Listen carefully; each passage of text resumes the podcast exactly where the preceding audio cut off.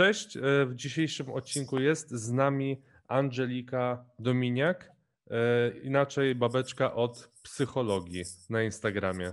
E, Cześć Zgadza się. Angelika. Cześć I Piotrek.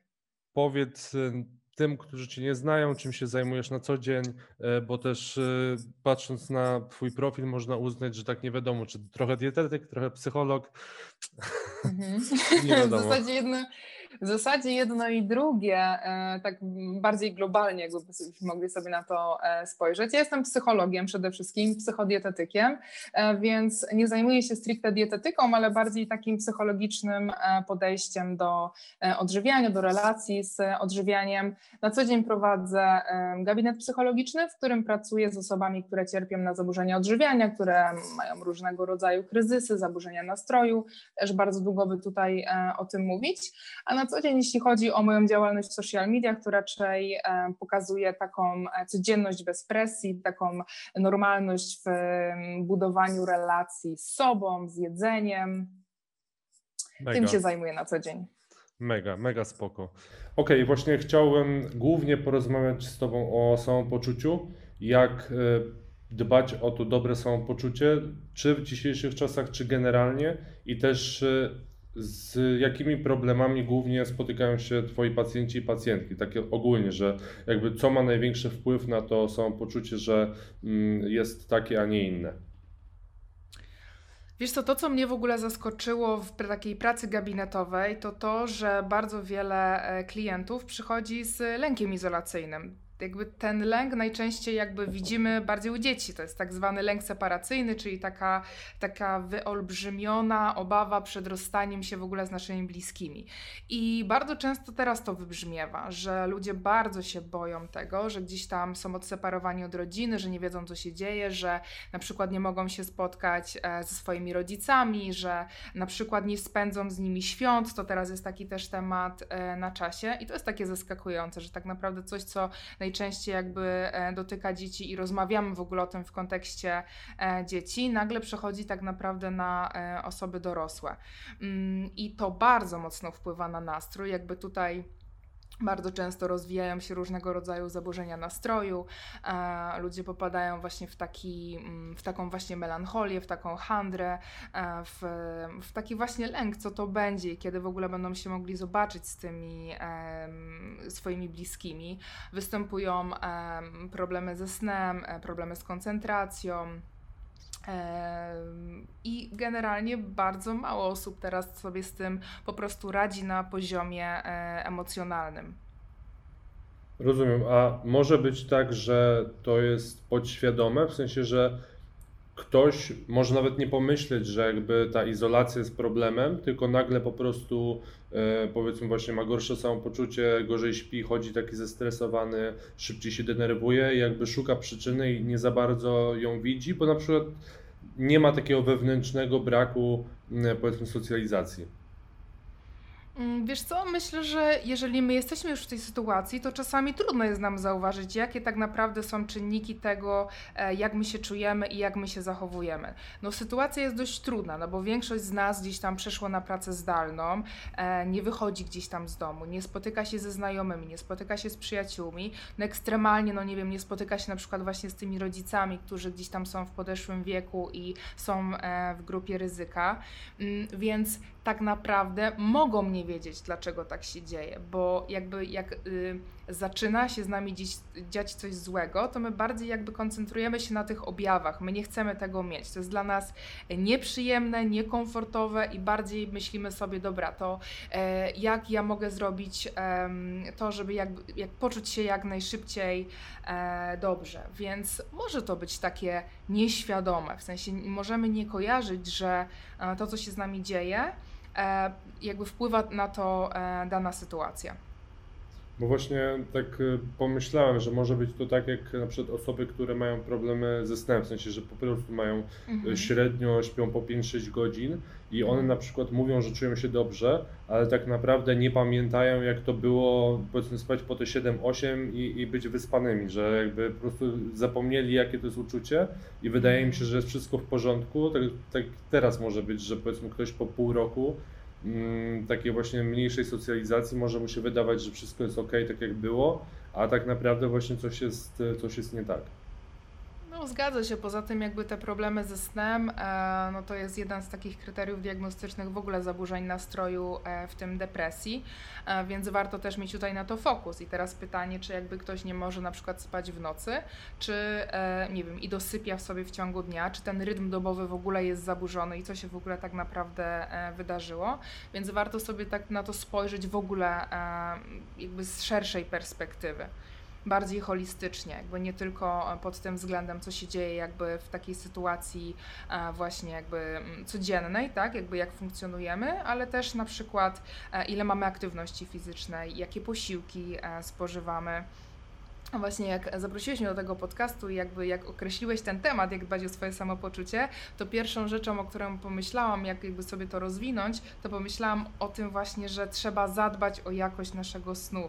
Dlatego, że jak jesteśmy w domu, to nam to totalnie jakby jest, wiesz, jakby mm, e, rozwalone, bo wiele osób na przykład, e, i teraz już też takie przypadki z gabinetu, na przykład przychodzimy na pracę zdalną i bardzo często jest to na przykład tryb zadaniowy, czyli ktoś sobie jakby sam rozkłada pracę w ciągu dnia, no pewnie pewnie ty też tak masz, no bo jakby mhm. funkcjonujesz w sieci, więc sam sobie jakby decydujesz, kiedy pracujesz. I bardzo łatwo e, jest jakby przekroczyć pewnego rodzaju granice, czyli na przykład e, normalnie pracowalibyśmy 8 godzin, kiedy na przykład idziemy do biura, a nagle to się totalnie rozjeżdża i pracujemy, i na przykład odwlekamy tą pracę i pracujemy do e, północy, pracujemy do drugiej w nocy, albo zarywamy nocki tłumacząc, że jakby tak nam jest e, wygodniej, więc to jest po prostu też temat rzeka, ale też właśnie warto jakby tutaj ten sen e, poruszyć, więc jednym z takich elementów, jak dbać o swoje samopoczucie, naprawdę pierwsze co pomyślałam to zadbać o swój e, sen, o, o regenerację. Właśnie tutaj chciałem się odnieść do dwóch rzeczy. Raz, że do tego snu, bo pamiętam, że to jest taki właśnie minus trochę pracy zdalnej, nie? I takiej pracy, tak. że nie masz od 8 do 16, mhm. E, to że ja właśnie w 2016 miałem tak rozwalony ten rytm dobowy, że ja chodziłem spać powiedzmy o 4-5 nad ranem, e, spałem do 11-12 e, i tak wszystko wiesz, tak naprawdę mhm. nie, nie, rzadko kiedy widziałem słońce, bo mhm. zaraz, zaraz było już późno, siedziałem praktycznie do wschodu, szedłem spać i, i tak dalej, nie? I niby wtedy się dobrze czułem, ale dopiero jak właśnie wróciłem do takiego normalnego snu, że chodzę powiedzmy koło północy, no to jakby poczułem wtedy różnicę. Mhm. Wiesz, też pytanie, na ile ty faktycznie czułeś się dobrze, a na ile byłeś na przykład w takim trybie zadaniowym, że bardziej mhm. żyłeś od zadania do zadania i jakby e, pompowała cię ta satysfakcja na przykład z wykonywania pracy, niż to, że faktycznie, wiesz, no jakby te m, mm, takie sygnały drobne e, od naszej głowy, tak powiem ogólnie, bardzo łatwo jest przeoczyć. My dopiero je, zobacz, widzimy na przykład po pół roku, po roku wtedy, kiedy zazwyczaj już jest za późno, kiedy potrzebujemy profesjonalnej mhm. pomocy, ale jakby to jest ważne, że jakby, żeby o tym e, też powiedzieć. I właśnie fajnie, że wspomniałaś o tym holistycznym podejściu. W ogóle wydaje mhm. mi się, że e, im dalej w las będziemy szli, jak chodzi właśnie nie wiem, czy o dietetykę, czy o psychologię, to tym bardziej właśnie to podejście będzie holistyczne, że na przykład, nie wiem, 5 lat temu, no to jakby co ma wspólnego dietetyka z psychologią, jakby no jedno to jest jedno, mhm. drugie to drugie, a im ja chociażby częściej właśnie o tym czytam, o, o psychodietetyce, no to właśnie się bardziej przekonuję, że okej, okay, powiedzmy, żeby ktoś schudł, no to musi ruszać się więcej i jeść mniej, ale nagle pojawia się pytanie, że dlaczego ta osoba nie chce się ruszać więcej, albo dlaczego nie może jeść mniej, nie? I nagle wchodzimy w ogóle w odrębną gałąź mm. nauki i, i się zaczyna, zaczynają się schody, nie? Tak, no ja się generalnie bardzo cieszę, że teraz akurat mam wrażenie, że w ogóle psychodietetyka i jakby łączenie holistyczne tych wszystkich e, nurtów jest takie e, istotne, no bo jakby to na, daje nam odpowiedzi na wiele pytań, które kiedyś e, były tak naprawdę, no dobra, albo ktoś chce się odchudzać, albo nie. Jak nie chce, no to nie ma silnej woli.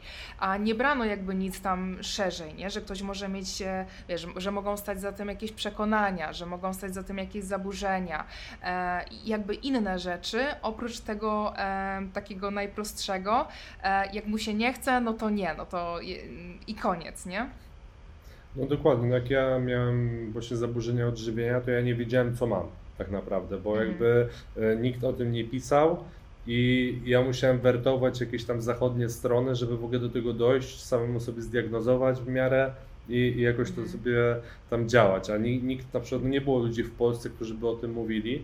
E, Ja, ja sam zresztą o tym nie pisałem, no bo tak głupio mi było, nie? Po prostu jakby Mhm. takie, że taka, taka moja słabość jakby, że no nie będę przyznawał się do, do tego, że coś ze mną jest nie tak, no bo to mm, wiadomo, że dziwna sprawa. No i tak samo na przykład nie chciałem iść do, do terapeuty czy, czy do psychologa, no bo też uważałem, że no, do terapeuty i do psychologa chodzą ludzie, którzy mają problemy psychiczne, a nie e, Mhm. taką pierdołę typu zaburzenie odżywiania, że bagatelizowałem problem, który, e, który mam. Także też się właśnie cieszę, że dzisiaj się o tym więcej mówi, no i teraz właśnie jesteśmy na takim etapie, że jakby ludzie się do tego przyznają, coraz częściej mówią, że, że właśnie chodzą do terapeutów i staje się to takie normalne, że kogoś, nie wiem, boli ząb, to idzie do dentysty, a kogoś boli głowa, że tak powiem od środka, no to Mhm. idzie do psychologa.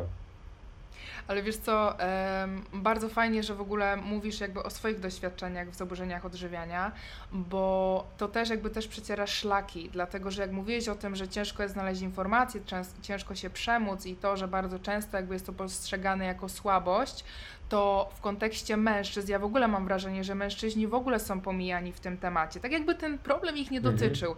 I jasne, jakby ten odsetek, ten procent e, mężczyzn w udziale zaburzeń odżywiania jest mniejszy, ale zawsze jako praktyk zadaję sobie pytanie, czy to jest, te procenty są tak niskie dlatego, że oni o tym nie mówią, bo to też jakby jest Mhm. odwaga. No tutaj mamy stereotyp, nie wiem, silnego mężczyzny i nagle mamy e, kwestię, że nie radzi sobie w jakiś sposób z, z tak w ogóle e, prozaicznymi kwestiami jak jedzenie, więc tutaj jeszcze jest masa roboty do zrobienia, ale fajnie, że o tym mówisz.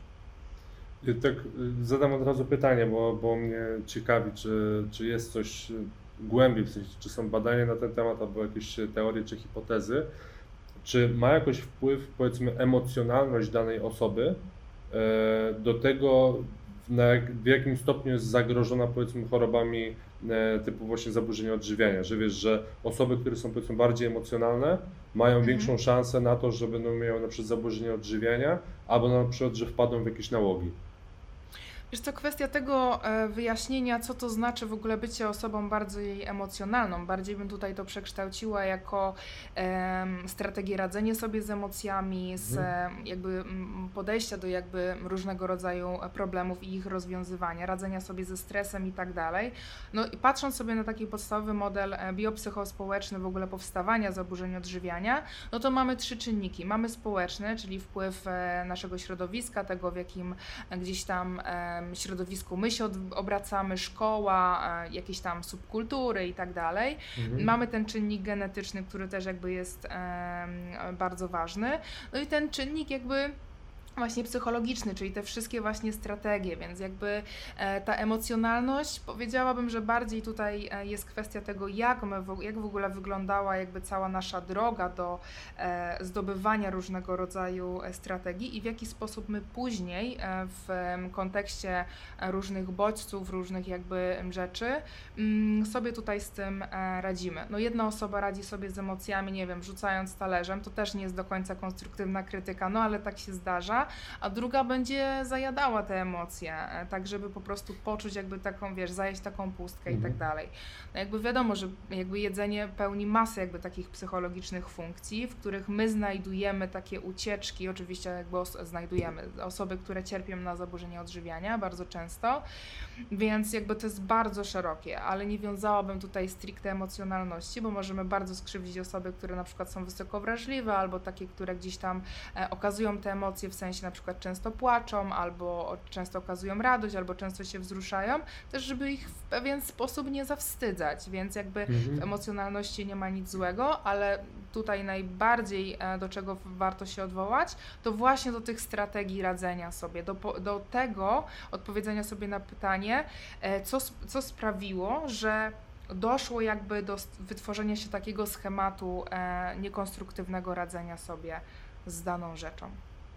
A myślisz, że dopamina ma w tym udział? W sensie, że są osoby, które powiedzmy są bardziej podatne na tą dopaminę i jakby poszukują, że jakby cały czas y, próbują czegoś nowego, żeby mieć jak najczęstsze te zastrzyki tej dopaminy, a są osoby, które powiedzmy bardziej wolą kontrolować sytuację i mieć takie jakby stabilne, e, spokojne podłoże, bo tu też jakby, no, no czytałem tam jedną książkę, która właśnie Mhm. e, mówiła o tym, że są osoby, które są bardziej e, takie powiedzmy e, dopaminozależne i mniej dopaminozależne. Mhm. Wiesz co, y, tak, jak najbardziej. Jakby tutaj d- y, to, o czym mówisz, jakby mm, ja bym się odwołała w ogóle do układu nagrody, jeżeli jakby dalej jakby jesteśmy w tym temacie zaburzeń e, odżywiania, że bardzo często jedzenie jest najszybszą nagrodą, co stymuluje naszą właśnie wydzielanie dopaminy i wtedy mamy ten szybki zastrzyk, tą szybką przyjemność i my bardzo szybko kojarzymy. Jestem zła, zjem czekoladę, Mhm. jest mi dobrze i to działa oczywiście krótkoterminowo, ale mamy ten bodziec jakby e, skojarzony. Ja bym tutaj jeszcze bardziej to rozszerzyła o mm, takie mm, czynniki jak temperament, jak osobowość, no też kwestia tego, jakie w ogóle, mm, jakby, jaką mamy przeszłość, jak w ogóle styl wychowania i tak dalej, więc tutaj jakby masa rzeczy jakby na to wpływa, ale myślę, że jest dużo jakby racji w tym, co, co mówisz. No właśnie pytam w sumie dla siebie, nie? Bo, Mhm. bo wydaje, mi się, że, Okej. wydaje mi się, że jestem osobą, która mimo wszystko jakby potrafię kontrolować emocje do pewnego stopnia, a mam coś takiego, Mhm. że mam pewną granicę, którą jak się przekroczy, to się robi niedobrze, nie? Że wtedy to nie jest tak, że Mhm. liniowo to rośnie, tylko dosłownie jest płasko i nagle jest, jest wzrost. Masz takie piki. Mhm. Okej.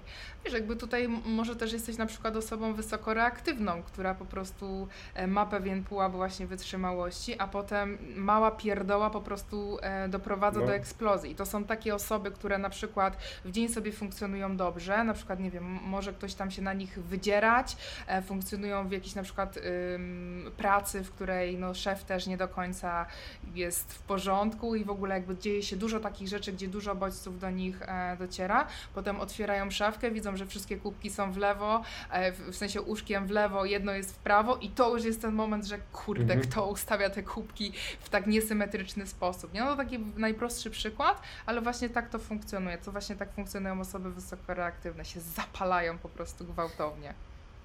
No to, to ja tak mam. no Dobra. to masz e, już diagnozę. No, powiedzieliśmy o, o śnie, to jaki jest jakby kolejny taki etap? Co można jeszcze zrobić, żeby właśnie o to samopoczucie zadbać? Wiesz co, jak myślę w ogóle w kontekście pandemii, żeby tak wrócić do tego, co, o czym mówiliśmy na samym Mhm. początku, to najprostsza rada, wyłącz telewizor. Naprawdę. Telewizor i generalnie jakby komunikaty, które są jakby przekazywane nam e, w mediach, zresztą nie tylko w, w mediach jako e, w takich szeroko, w szerokich mediach jak telewizja, ale też w social media, w, i- no wszędzie tak naprawdę, bardzo szeroko. E, Te komunikaty bardzo często w kontekście na przykład pandemii są oparte przecież na strachu. One, my mamy się bać, my mamy chcieć oglądać tego więcej, mamy chcieć jakby tego chłonąć i być cały czas na bieżąco. Zresztą wystarczy zrobić krótki eksperyment. Tydzień nie oglądać telewizji, a potem włączyć to na e, 10 minut, tam jest cały czas katastrofa, jakiś wypadek, ktoś znowu umarł, tyle i tyle ofiar, nie? Jakby nie mówi się o tych pozytywnych em, rzeczach, bo to na nikim nie robi wrażenia, ale te liczby, jakby ta, takie szokowanie, Mhm. zastraszanie, już tak i bardzo łatwo jakby wpaść w taką matnię tego wszystkiego i wierzyć jakby w to i to generalnie generuje masę pokładu lęku, ale też takiego stresu, dlatego że my czekamy i na taką odpowiedź, to co teraz będzie, co to w ogóle przyniesie. I my w ogóle funkcjonujemy w taki sposób, że boimy się tego, czego nie znamy. Każdy z nas. Jakby jedni są bardziej odważni i idą w to, mimo że się boją, ale jedni będą się wycofywali z tego. I jakby tak działa najczęściej e, na te osoby mm, telewizja. Stopują się, denerwują się, cały czas to jakby mm, rozmyślają, nakręcają swoje myśli. I telewizja cały czas to podsyca tak naprawdę. Więc żeby zadbać przede wszystkim jakby o swój jakby taki dobry nastrój i o to, żeby mm, nie dokładać tak naprawdę jak taką przysłowiową e, benzynę e, do ognia, warto sobie te komunikaty e, ograniczyć. Ja zawsze osobom, z którymi pracuję jeden na jeden mówię, słuchaj, najważniejsza jakby w, tym, e, w tej materii zasada to jest dieta niskoinformacyjna. Czyli im mniej wiesz, tym lepiej żyjesz. No może to takie jest, wiesz, łatwo mm. powiedzieć, ale warto jakby sobie tutaj to zastosować. Przecież nawet jak się odpali zwykłą przeglądarkę, od razu tam na dole mamy takie powiadomienia z różnego tam, z różnych serwisów. Tam też jest wszystko takie, że od razu po prostu chcemy tam klikać, bo w ogóle co tam się wydarzyło? Tam jest sensacja, tam jest takie szokowanie, więc mm, wydaje mi się, że tutaj ta, te social media, szczególnie jakby te komunikaty przekazywane w wiadomościach, są koniecznie do utylizacji, bym nawet powiedziała. No ja mogę tutaj właśnie powiedzieć, że ja byłem taką osobą, że ja nigdy mm, telewizji nie oglądałem, w sensie jak oglądałem to właśnie albo jakieś programy rozrywkowe, albo filmy, ale tak, że jakby wiadomości to totalnie jakby zlewałem i, i dopiero w tym roku um, się odpaliłem i właśnie mhm. chcę powiedzieć, że jeżeli ktoś uważa, że jest osobą, na której, na, no, która jakby um, obojętnie to przechodzi, no to też tak myślałem, że dla mnie jakby oglądanie wiadomości, no to jakby wiem, że oni powiedzmy tam nakręcają tylko po to, żeby jak największą oglądalność mieć, e, to no się właśnie sam w tą pułapkę pieprzyłem, bo w momencie właśnie, gdy najpierw e, chodziło o epidemię, potem jak chodzi o strajk kobiet i, i całą tą, mhm. tą akcję, no to ja dosłownie codziennie chodziłem wkurzony, zestresowany. E, cały czas o tym myślałem, mimo że jakby powiedzmy, że no to nie ma żadnego wpływu na mnie bezpośrednio, nie? Jakby nikt mi nic konkretnego nie zrobił i ja też nie mogę w tej sytuacji nic tak naprawdę zrobić, mogę się tylko denerwować. E, I też właśnie któregoś razu po prostu uznałem, że dobra, jakby przestaję wszystko oglądać, mam to w dupie po prostu, niech się dzieje, co tam się mhm. dzieje, najwyżej się dowiem po ptokach, trudno, nie? Jakby okej. Okay E, że wolę tak. żyć spokojnie i, i za dwa tygodnie się dowiedzieć, że jest przerąbane, niż przez dwa tygodnie się stresować, no bo jakby i tak, i tak koniec końców e, będzie to samo. Także no, jak najbardziej trzeba tego unikać i nawet nie tylko telewizji, ale właśnie też internetu, zwłaszcza Facebooka czy Instagrama, no bo tutaj te algorytmy właśnie będą tak działały, że jeżeli zobaczą, że na przykład, nie wiem, wyświetla mi się jakiś artykuł, czy jakiś post, który jest taki właśnie mocno kontrowersyjny i negatywnie na nas wpływa, no to my jednocześnie powiedzmy przeczytamy go całego, e, skomentujemy obficie, e, także dużo czasu przy nim spędzimy, no to już mhm. wysyłamy do mm, e, Instagrama informacje, do algorytmu, że takie treści nas interesują i, i przez takie treści pozostajemy dłużej online, więc będzie nam tego wysyłał coraz więcej. I, mhm. I z dnia na dzień będzie tego coraz więcej, coraz bardziej będziemy zdenerwowani. Mhm.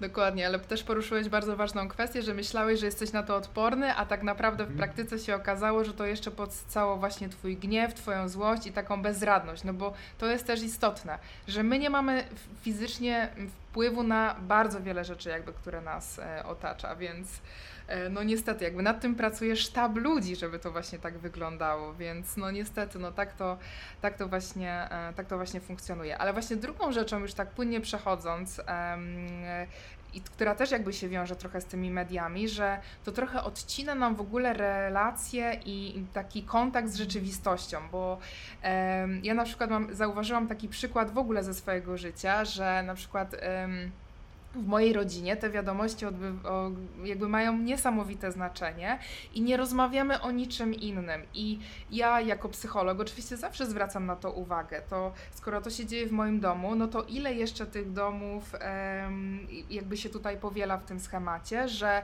cały czas siedzimy jakby w tej takiej propagandzie strachu, e, jednocześnie nie spędzając czasu ze sobą. E, nie rozmawiając o normalnych rzeczach, wiesz, nie grając w planszówki, nie gotując sobie, wiesz, taki, takie rzeczy, które sprawiają nam przyjemność, które trochę nas, mm, no tak powiem, odmurzdżają jakby od tej rzeczywistości, na którą, jak już powiedzieliśmy, nie mamy żadnego e, wpływu. I tutaj jest bardzo ważna kwestia dbanie o relacje. Jak my już jesteśmy w izolacji i już mamy ograniczone te relacje, no to to jest dla nas taki no, bardzo duży cios, bo my jesteśmy istotami społecznymi różnymi. No oczywiście dzielimy się tam na introwertyków i ekstrawertyków, którzy bardziej lub mniej potrzebują jakby tych kontaktów społecznych, ale mimo wszystko potrzebujemy ich, potrzebujemy sobie pogadać, ponarzekać, trochę się wyżalić i, i to też jest jakby, to ma bardzo e, ważne znaczenie terapeutyczne, więc nie tylko pomoc specjalistyczna, ale rozmowa z bliskimi. Więc jak my cały czas będziemy z nosem e, w tych wiadomościach, zestresowani, wkurzeni i rozmowa jest tylko e, o tym, mm, co tam znowu odpieprzył nasz rząd, albo co tam znowu się dzieje na tych protestach, albo co tam robią policjanci, a ile jest tych, w tej pandemii już tych zgonów i tak dalej, i cały czas jakby to jest nasza rozmowa, no to to nie zbliża. To jakby nie mm, wpływa w żaden sposób na budowanie bliskich relacji, nawet z naszymi domownikami, których my mamy w domu. Dlatego to jest niesamowicie ważne, dlatego że my musimy też szukać wsparcia, jeżeli sobie nie radzimy. I teraz, jeżeli na przykład jestem osobą, która szuka wsparcia, idę do swojego partnera i on mi gada tylko o tych rzeczach, że a widziałaś to, a słyszałaś tamto, a mówili o tym i o tym, no to on podbija mój poziom lęku, podbija mój poziom stresu, bo tutaj nie ma tego kojenia, nie ma tego wysłuchania, tylko wzajemne jakby podbijanie tej stresowej sytuacji. Dlatego też trzeba tutaj zachować umiar i zdrowy rozsądek, żeby te media w jakiś sposób nam nie zaburzyły tych e, relacji, które są niezwykle ważne w kontekście właśnie e, takiego, no takiej spokojnej głowy. No, jeszcze tutaj może dojść do tego, że jeszcze problem się pojawi większy, jak te osoby nie będą się ze sobą zgadzały i dojdzie do takiej polaryzacji, że dosłownie pierdoła i jakieś tam przekonania Mm. mogą negatywnie wpłynąć po prostu na relacje i nawet je zniszczyć. To prawda, tym bardziej, że jakby znowu wracając do mediów, to też mocno kształtuje nasz światopogląd i czy my tego chcemy, czy nie, nie każdy jest jakby na tyle otwarty i na tyle jakby ma wgląd w siebie, żeby rozróżnić, czy te poglądy ym, jakby są zgodne z jego wartościami, czy to są poglądy, które w jakiś sposób zostały wtłoczone. Ja już kiedyś o tym mówiłam też na swoim Instagramie, że my jakby też jako instagramerzy, jako osoby, które gdzieś tam działają w social mediach, mamy ma, jakby bardzo dużą odpowiedzialność e, e, w kontekście tego, w co wierzą nasi odbiorcy, dlatego że jeżeli jesteśmy dla nich w jakiś sposób mm, wzorem, jeżeli podoba się im nasz styl życia, nasz sposób myślenia, to oni też w jakiś sposób mogą przejmować e, te nasze poglądy. Jakby do pewnego momentu nie ma w tym nic złego. Jest jakby tutaj ta granica, kiedy y, to jakby przekroczy też ich wartości. Czyli my możemy mieć zupełnie inne wartości niż nasi odbiorcy, jednocześnie szanując się wzajemnie i poszerzając swoje horyzonty, ale też takie ślepe podążanie i przejmowanie jakby tego, tych poglądów, no tutaj też widzę jakby duże niebezpieczeństwo. Takiej mm, utraty trochę tożsamości, tego już w co ja wierzę, e, kim ja jestem i w ogóle jak ja funkcjonuję i o co mi w życiu chodzi. No ogólnie jak chodzi właśnie o, o ten Instagram, w ogóle jakby internet, to ja też y, jako twórca jakby sam w sobie mam czasami takie, jakby zastanawiam się, że z jednej strony chcę jakby dobrze, chcę dobrze wpłynąć, nie wiem, zmotywować kogoś, ale z drugiej Mhm. strony biorę sobie pod, biorę jakby pod uwagę to, że kogoś coś, co ja zrobię, może na przykład zdemotywować, że wiesz, że jedna osoba zareaguje tak, druga zareaguje tak.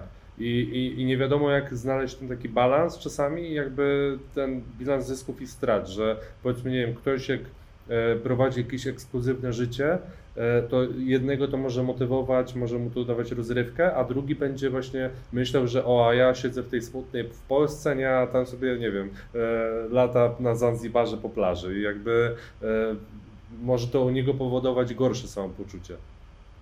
Wiesz co, to jest bardzo ciekawe. Ja ostatnio miałam niesamowitą rozkminę na ten temat, e, dlatego że czytałam sobie różnego rodzaju wywiady z osobami, które e, bardzo dużo zarabiają, które gdzieś tam jakby bardzo mocno rozwijają swoje biznesy. I tam w jednym z wywiadów, nie pamiętam już kto to powiedział, em, ale mm, było takie bardzo fajne zdanie, że jak ja pokazuję swoje życie, takie wystawne, to jaki mam dom i jak podróżuję i tak dalej, to robię to dla inspiracji, żeby pokazać, że ja, taki szary człowiek, gdzieś tam doszedłem do pewnego momentu i teraz jakby mogę się tym cieszyć i pokazuję ludziom jak. No i teraz mamy jakby typowego odbiorcę, który jakby oczywiście jakby tutaj mamy też ten dualizm, albo odbierze to w formie fajnie, też tak chcę, też muszę coś zmienić w swoim życiu, też muszę zmienić swoje przekonania, muszę popracować jakby nad swoją pewnością siebie, nad poczuciem własnej wartości, nad właśnie systemem e, takich przekonań i tak dalej, ale są też ci drudzy ludzie, którzy powiedzą, nie no, chwali się, jakiś snob, złodziej, od razu takie etykietki, dlatego, że to, to uwypukla e, jego niedoskonałości, czyli ja nie chcę patrzeć na kogoś, kto jest super zmotywowany i pracuje od rana do wieczora, bo ja tak nie chcę, bo ja tak nie Mhm. umiem i ja nie umiem się tak zdemotywować, zdemotywować, widzisz, zmotywować, mm, tak jak ta osoba, no ale teraz pytanie, no nie musisz, jakby każdy z nas jakby wybiera jakby sobie ten styl życia, i, dla, I każdy jakby musi to osadzić znowu, jakby powtarzam te wartości, ale to jest bardzo ważne. Osadzić to na swoich wartościach, na tym, jakie on ma potrzeby. Przecież nie każdy, nie wiem, musi mieć super dochodowy biznes, e, nie każdy musi jeździć nowym Mercedesem, ale to my decydujemy, jaką my w ogóle nadajemy wartość i znaczenie takiej myśli. Jeżeli ja, nie wiem, czuję się super jeżdżąc starym eskortem, nie wiem skąd mi się wzięło to porównanie, ale powiedzmy, to, to jest super. Jakby to szczęście to jest też kwestia wyboru E, tego, w co my w ogóle, co my w ogóle chcemy, ale też właśnie w jaki sposób my interpretujemy to, na co patrzymy.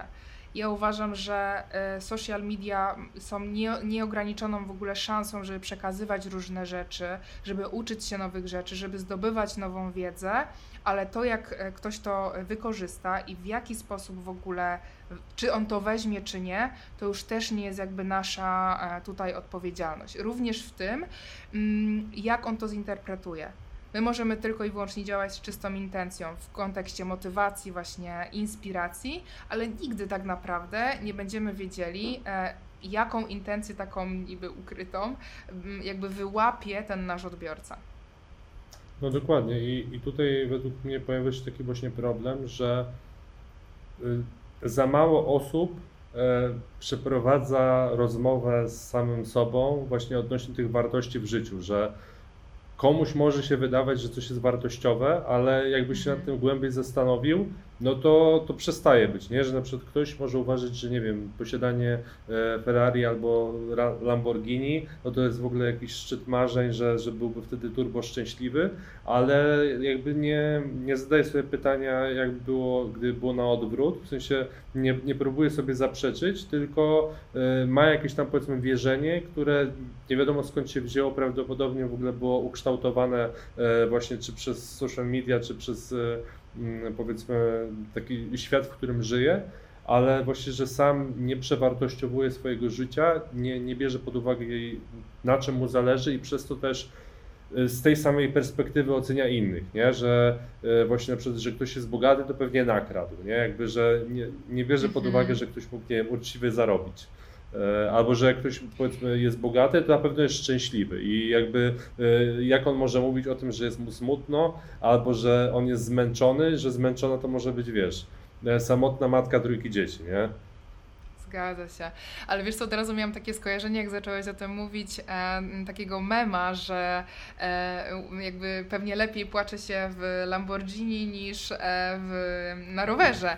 Mm, ale tak, jakby każdy chce mieć dobrze, każdy chce jakby te rzeczy, który, na których w ogóle się napatrzy, e, czy na Instagramie, no tam to jest chyba Eldorado, jeśli chodzi właśnie o te rzeczy, ale właśnie mm, nie patrzymy na to, jaką drogę trzeba przebyć, żeby to zdobyć i z mhm. jakimi rzeczami boryka się właśnie właśnie taka osoba, jakby jakie są jej powody do zmartwień, jakie są jej powody do e, płaczu. I to też jest w porządku.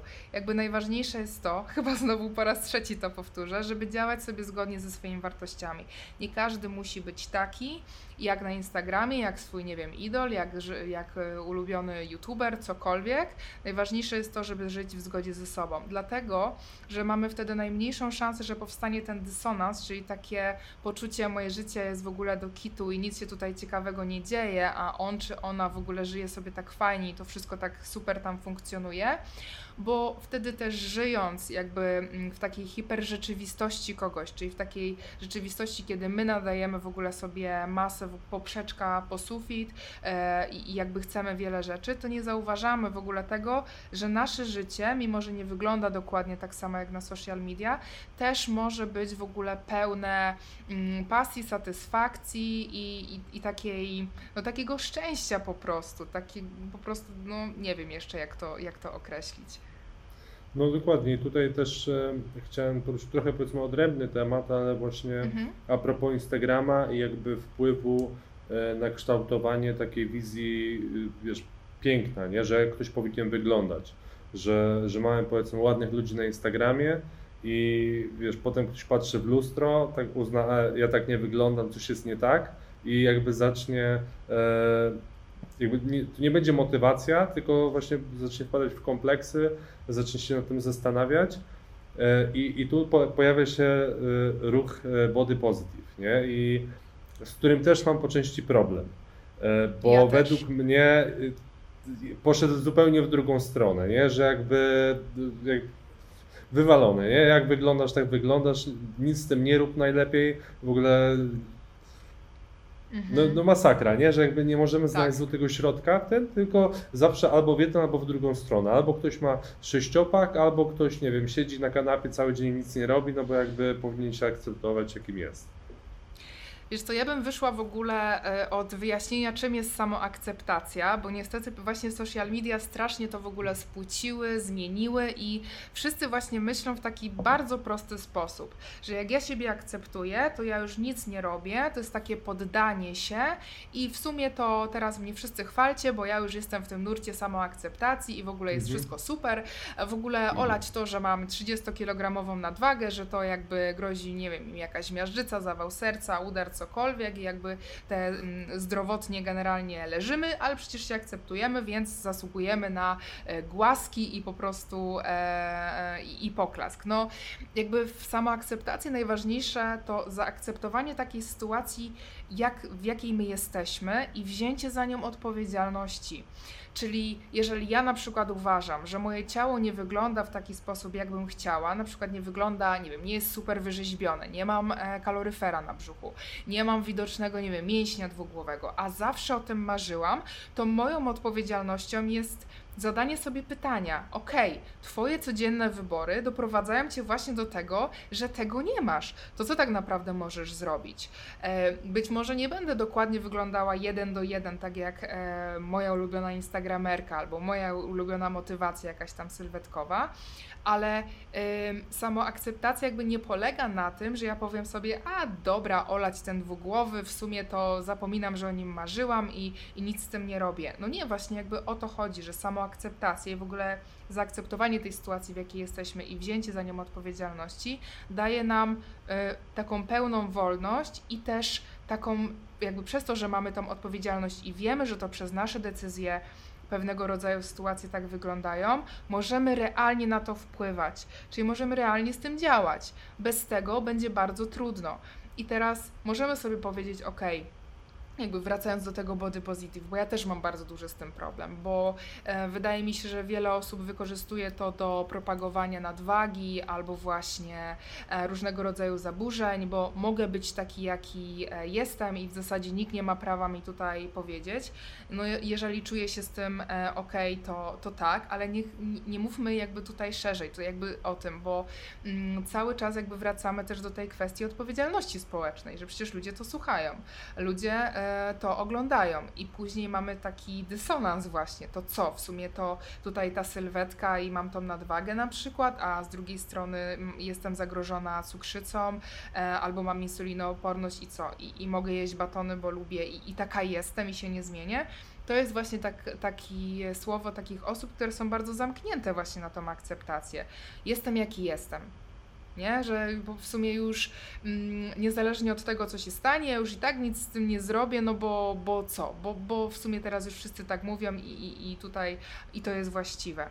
No nie, jakby ja tutaj to podkreślę, że jakby mm, akceptacja siebie to jest spojrzenie na siebie z perspektywy, co ja mam tu i teraz, jakie ja mam zasoby, jakie ja mam umiejętności, na czym ja się znam, co ja robię dobrze, co mi służy, co mi nie służy, i potem przejście do działania. Co ja mogę olać, a co ja mogę faktycznie, jakby w jakie działanie mogę wejść, żeby to poprawić. Więc też temat rzeka, jeżeli chodzi o, to, o ten body positive ale wiesz, to właśnie w kontekście tego body positiva ja po prostu zawsze jakby lubię powiedzieć ten przykład, bo on jest taki bardzo wymowny.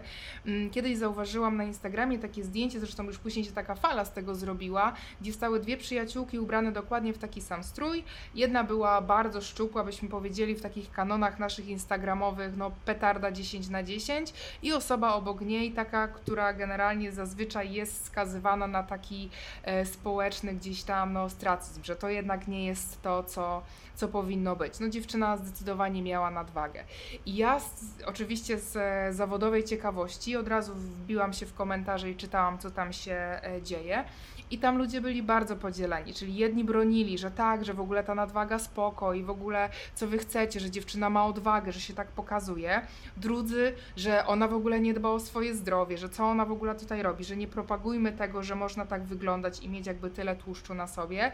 Znowu tam było na tą szczupłą dziewczynę, że jest za szczupła, że pewnie ma problemy z hormonami, że to nie jest normalne, że pewnie nie, że głodzenie się to też jakby nie. I w ogóle nie było ani jednego komentarza, który byłby w ogóle w jakiś sposób taki, wiesz, wyważony. Ale to też jakby pokazuje ten rozszczep, że ludzie sami już nie wiedzą, co jest w porządku. Bo tego jest tyle i jakby znowu wracamy też do tej odpowiedzialności za to, jakie treści wtłaczamy naszym odbiorcom. Oni już nie wiedzą. Oni już naprawdę nie wiedzą, co jest ok, a co nie. Nie ma tego złotego środka. Ja, bym, ja naprawdę z pełną odpowiedzialnością mówię, że ja nie widzę tego złotego środka. Nie wiem, jak ty się na to zapatrujesz, w moich oczach go nie ma na Instagramie. To znaczy, ja bym po pierwsze to powiem tak, że y, na to, co teraz powiedziałaś, na pewno jakaś aktywistka by powiedziała, że to by to łatwo tak powiedzieć, bo jesteś szczupła, nie? Okay. I jakby już skończyła argumenty, że już koniec, już, już jesteś poza już jesteś po prostu zgaszona jak pet. Tak.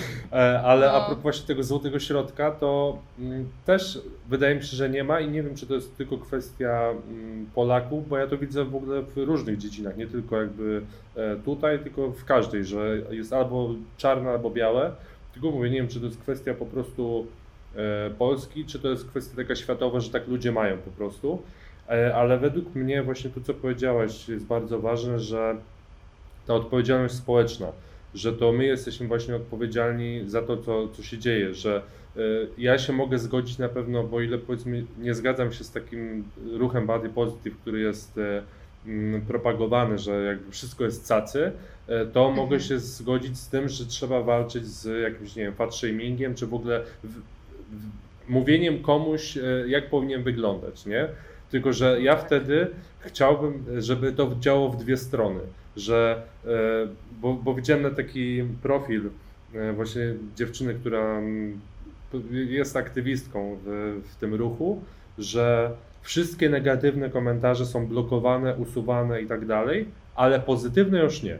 I teraz ja mam takie, wiesz, Okej, okay, czyli jakby jak ktoś ci powie, że mu się nie podobasz, to nie jest krytyka, tylko to jest po prostu stwierdzenie opinii, że, że się nie podoba, to to już jest złe, ale jeżeli powiesz, że o pięknie wyglądasz, jesteś mega kobieca, to to jest spoko, nie? Jakby i ten problem, że ktoś chce komplementów, chce tego, co jest pozytywne, a nie chce tego, co jest negatywne. Więc albo godzimy się na to, że jest jedno i drugie, albo pozbywamy się jednego i drugiego. Czyli, że albo w ogóle nie będzie żadnych komplementów i, i hejtu, albo że będzie jedno i drugie. No bo to jakby według mnie tutaj nie można znaleźć złotego środka, tylko jest albo jedno, albo drugie, bo jeżeli kogoś łechcą komplementy, to wiadomo, że ben, ben, też będzie czuł właśnie ten, e, tą krytykę. Ale jeżeli ma w dupie opinie innych, to to jest zarówno dobre, jak i zła, o czym właśnie się rzadko mówi, że e, właśnie powiedzenie, że miej w dupie opinie innych, to tak jakby, jakby chodziło tylko o złe opinie. A tu tak naprawdę chodzi w ogóle o wszystkie opinie, zarówno pozytywne, jak i negatywne. E, I, I do tego trzeba dążyć, że jeżeli chcemy rzeczywiście być takimi powiedzmy um, samowystarczalnymi ludźmi, e, na których właśnie opinia innych nie, nie, nie, no nie, ma, nie robi wrażenia, jakby nie ma wpływu, no to musimy się pogodzić z tym, że zarówno te pozytywne, jak i negatywne rzeczy e, trzeba, no muszą być obojętne dla nas. Mhm. Jasne. Poza tym w ogóle ja mam takie wrażenie, już nawet nie, ty, nie tyle jakby z obserwacji zawodowych, ale takich e, po prostu moich prywatnych, że ludzie mają bardzo silną potrzebę wyrażania opinii. Oni zawsze muszą ci powiedzieć, co o tym myślą, jak oni to postrzegają. Oczywiście wrzucają to przez swój filtr mentalny, przez swoje przekonania, przez to, jak oni żyją i co tam w ogóle e, w ich życiu się wydarzyło.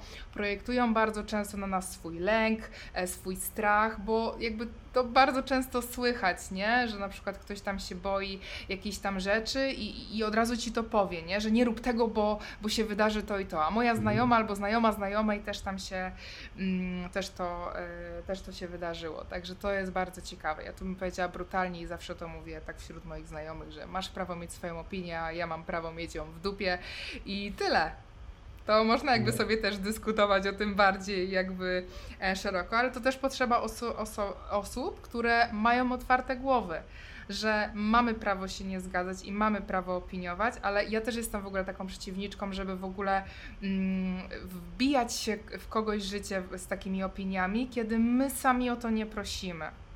Mhm. No dokładnie, no, jak, jak ktoś kogoś nie pyta o zdanie, no to jakby Wiadomo, że to jest też to, że jeżeli coś wrzucamy do internetu, no to powinniśmy się jakby e, pogodzić z tym, że to może być skomentowane, no bo jakby jest publiczne, więc e, jakby no, no to jest ciężki Wiesz co, temat. Tak, ogólnie. ale to też poruszyłeś super temat. To w ogóle jest chyba na takie osobne w ogóle pogadanie, bo to jest moim zdaniem taki hejt bardzo często w białych rękawiczkach, ja to sobie tak nazywam. Czyli jak jesteś osobą publiczną i jak ustawiłeś filmik na publiczne, mhm. to e, musisz się liczyć z tym, że przyjdzie ktoś, kto cię skrytykuje. Jasne, niech on przyjdzie z krytyką, niech on przyjdzie z konstruktywną krytyką, a nie, nie wiem, mówi ci, że e, masz na przykład pryszcze, albo masz zakola, albo jeszcze jakieś inne inne rzeczy. Zero sugestii, ale no tak po prostu mi się to jakoś, no. wiesz, skojarzyło. Poza tym, jak w ogóle mówić o tej samoakceptacji, że pewnie jakaś aktywistka by przyszła i powiedziała mi, że łatwo ci mówić, bo jesteś szczupła. Ja w swojej działalności mam to notorycznie. Ja dużo o tym mówię i zawsze o tym dużo mówiłam i każdy mi zawsze pisze, oczywiście taki życzliwy, że łatwo jest ci mówić z poziomu osoby, która jest atrakcyjna, która jest szczupła i tak dalej, ale według kogo kanonów jestem atrakcyjna albo jestem szczupła? Może w swoich oczach wyglądam zupełnie inaczej niż postrzega mnie na przykład ktoś inny, więc znowu wrzucamy, przesiewamy jakby kogoś przez swój filtr mentalny i znowu wrzucamy mu, że ty na pewno siebie akceptujesz, ty na pewno mm, jakby nie masz tych problemów, bo wyglądasz e, tak i tak. A guzik prawda, bo w moim życiu też jakby był taki etap, gdzie jakby było, nie było tej samoakceptacji, nie było jakby e, zgody na to, nie wiem, jak ja wyglądam. Ja się bardzo długo na przykład e, borykałam z trądzikiem i w kontekście body shamingu Kiedyś wyszłam na miasto z moją koleżanką, akurat byłam w takiej ostrej fazie leczenia, gdzie w ogóle makijaż nie wchodził w grę. Poza tym każdy, kto miał problem z trądzikiem i jest kobietą, doskonale wie, że jak zakryjemy to makijażem, to wygląda jeszcze gorzej, niż byśmy tego w ogóle nie zakrywały. A ona powiedziała do mnie coś takiego, że bardzo mnie podziwia za to, że ja wyszłam na miasto e, bez makijażu wiesz, no mój dzień to generalnie już był skoncentrowany, że każdy widzi to, ile mam pryszczy na twarzy i jak źle wyglądam, więc to jest znowu, bardzo łatwo jest ocenić, nie znając w ogóle kogoś historii mm, życia i w ogóle to, jak on e, myśli i wrzucić mu znowu swoje myśli, niż faktycznie odwołać się do tego, jakby przemyśleć sobie to, ile e, jakby w tej, e, w tej sytuacji, jakby co my z tej sytuacji możemy dla siebie tutaj wynieść. No, generalnie właśnie fajnie, że o tym powiedziałaś a propos właśnie tego wyjścia na ulicę, bo wydaje mi się, że to jednak jest dużo większy problem u kobiet, bo od was się jakby wymaga tak społecznie, co według mnie jest no kurwa głupie na maksa mhm. e, i mnie irytuje po prostu, że jakby wymaga się zawsze ładnego wyglądu jakby co by się nie działo, nie? Że jakby y, nie musisz w ogóle poruszać tematów powiedzmy urody, dbania o siebie e, i tak dalej i tak znajdzie się ktoś, kto skomentuje e, twój wygląd. że będzie jak na przykład facet, który będzie mówił, nie wiem, o biznesie i niech będzie, że on nawet będzie w dresie i w t-shircie, no to ktoś powie, a spoko, nie, jakby luzak, e, nie nosi garnituru, spoko, ale jak będzie właśnie jakaś kobieta, która powiedzmy no też właśnie ani się nie pomaluje, ani generalnie wywalone będzie miała, e, to zawsze znajdzie się ktoś, zwłaszcza druga kobieta, która jej to O, tak. wypomni. No masz rację, jakby ten wygląd oczywiście jakby gra jakby dużą rolę w kontekście, nie wiem, samopoczucia i jakby powinien jakby być tutaj ważny, jeżeli oczywiście ktoś tak to wartościuje. Ale na pewno nie, nie w takim kontekście, żeby mm, umniejszać komuś wartości, dlatego że, nie wiem, nie ma makijażu. To też jest mój case. Jak ja zaczynałam w ogóle gadane story, czyli jakieś 3-4 lata temu, kiedy to dopiero tak wchodziło, to też jakby co druga wiadomość prywatna, to jak ja Cię podziwiam, że występujesz bez makijażu, że pokazujesz się, nie wiem, bez pomalowanych rzęs, gdzie no wiadomo, że oczy są mniejsze. I sobie myślałam, Boże, w ogóle ja nawet sobie o tym nie pomyślałam, Mhm. dlatego że ważniejsze było dla mnie, co ja mam w ogóle do powiedzenia i czy to jest ważne, czy nie. Ale inni mieli to gdzieś. Ich interesowało to, żeby do nich gadała ładna buzia, a nie to, jaki przekaz się za tym niesie. Także mo- moim zdaniem to też jest plaga naszych czasów, ale mo- bardzo mocno to też kreują social media, więc znowu robimy koło do tych social Mhm. media i faktycznie jakby to jest, no, to jest smutne, szczerze powiedziawszy. Nie? Że ten wygląd jakby jest czasami, warunkuje to, czy bierzemy kogoś za eksperta, jaką mu w ogóle łatkę przy, ym, przyklejamy, czy mu ufamy, czy nie. I jasne, gdzieś tam jakby w takim e, budowaniu wizerunku ten, ten wygląd, właśnie to, czy występujemy w dresie, czy w garniturze jest e, ważne. E, No ale smutne jest to, że właśnie wartościujemy te, te osoby, czy, czy jest ktoś, nie wiem, dla nas atrakcyjny, czy nie, a nie przez to jakby co ma do przekazania i co ma do powiedzenia i to jakby mm, co, jaką wartość my możemy wynieść, nie wiem, z jego kontentu na przykład. Dokładnie, a mm, jeszcze wracając do tej samoakceptacji, e, to właśnie przypomniał mi się taki cytat e, Eckharta Tolli, że mm, żeby zmienić teraźniejszość, to trzeba ją najpierw zaakceptować, że jakby właśnie to, co Tak. powiedziałaś, że trzeba, mm, że samoakceptacja nie polega na tym, że jakby jest wszystko spoko, nic nie muszę zmieniać, tylko że trzeba jakby pogodzić się z tym, co jest teraz, żeby móc coś zmienić dopiero.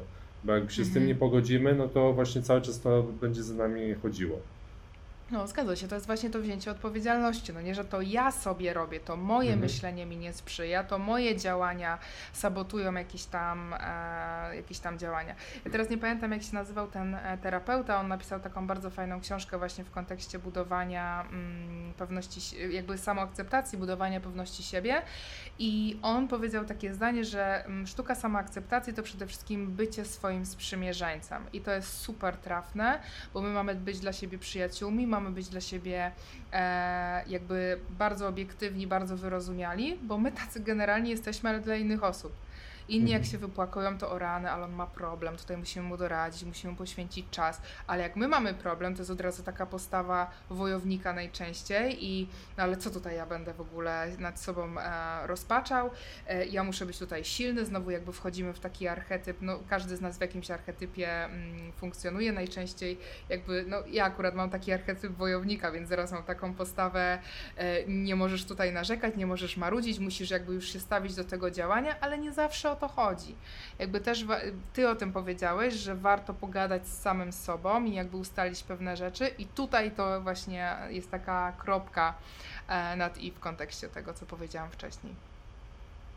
E, Wracając znowu jakby do tego, co mówiłeś wcześniej, że wiele osób e, upraszcza pewne rzeczy, zwłaszcza jeżeli chodzi o powiedzmy taką psychologię szeroko ujętą.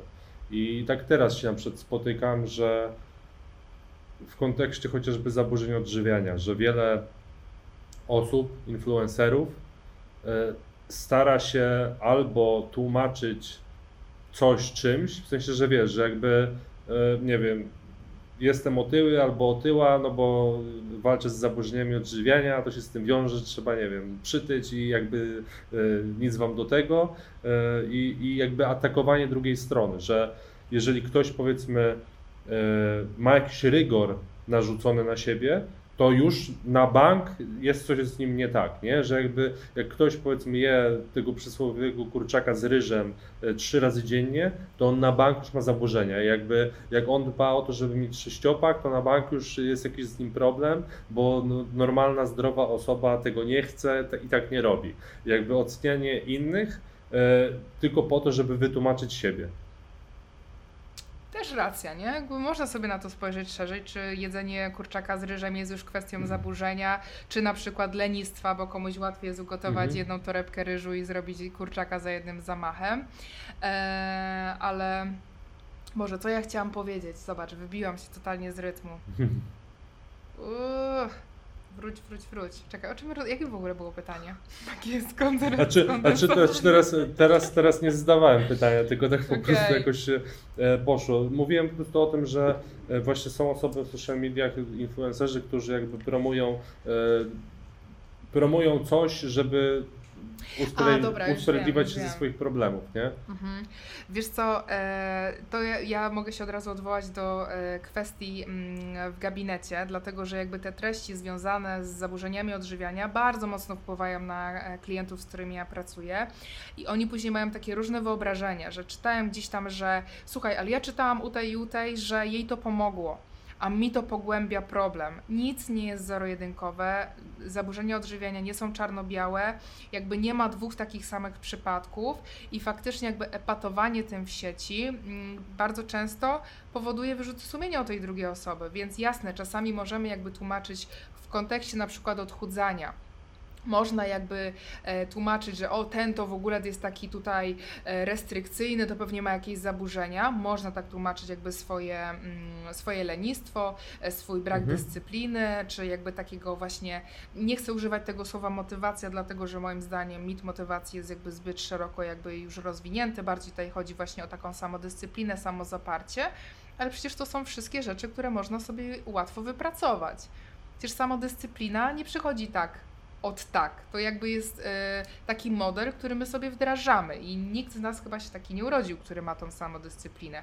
Ja gdybym miała wybór między tym, czy iść do pracy na przykład jutro, czy leżeć na kanapie i oglądać Netflixa, szczerze mówiąc wybrałabym tego Netflixa, ale wiem, że muszę iść do tej pracy i chcę zresztą, bo daje mi to jakieś tam inne inne rzeczy, ale no to jest też bardzo ważne, że, że często jakby albo wrzucamy w kogoś w poczucie winy i wręcz stresu. Kiedyś miałam taką e, sytuację bardzo niedawno, kiedy dziewczyna, e, która ze mną współpracuje, usłyszała w podcaście o tym, że żeby wyjść z kompulsywnego obiadania, przede wszystkim jakby musi jeść wtedy, kiedy jest głodna, czyli zawsze, czyli żeby jakby zaspokoić sobie ten pierwotny głód, extreme hunger zwał jak zwał, każdy sobie to nazywa, już widzę w sieci e, inaczej i ona była przerażona, że bo jakby te ilości jedzenia, które ona już miała w głowie, które musi zacząć jeść, spowodowały, że my miałyśmy po prostu regres o spokojnie 5-6 spotkań. Więc jakby wiesz, jakby znowu chyba wracamy do tej odpowiedzialności społecznej, że trzeba mhm. zawsze jakby podkreślać, że to, że mi coś pomogło, nie znaczy, że pomoże komuś innemu.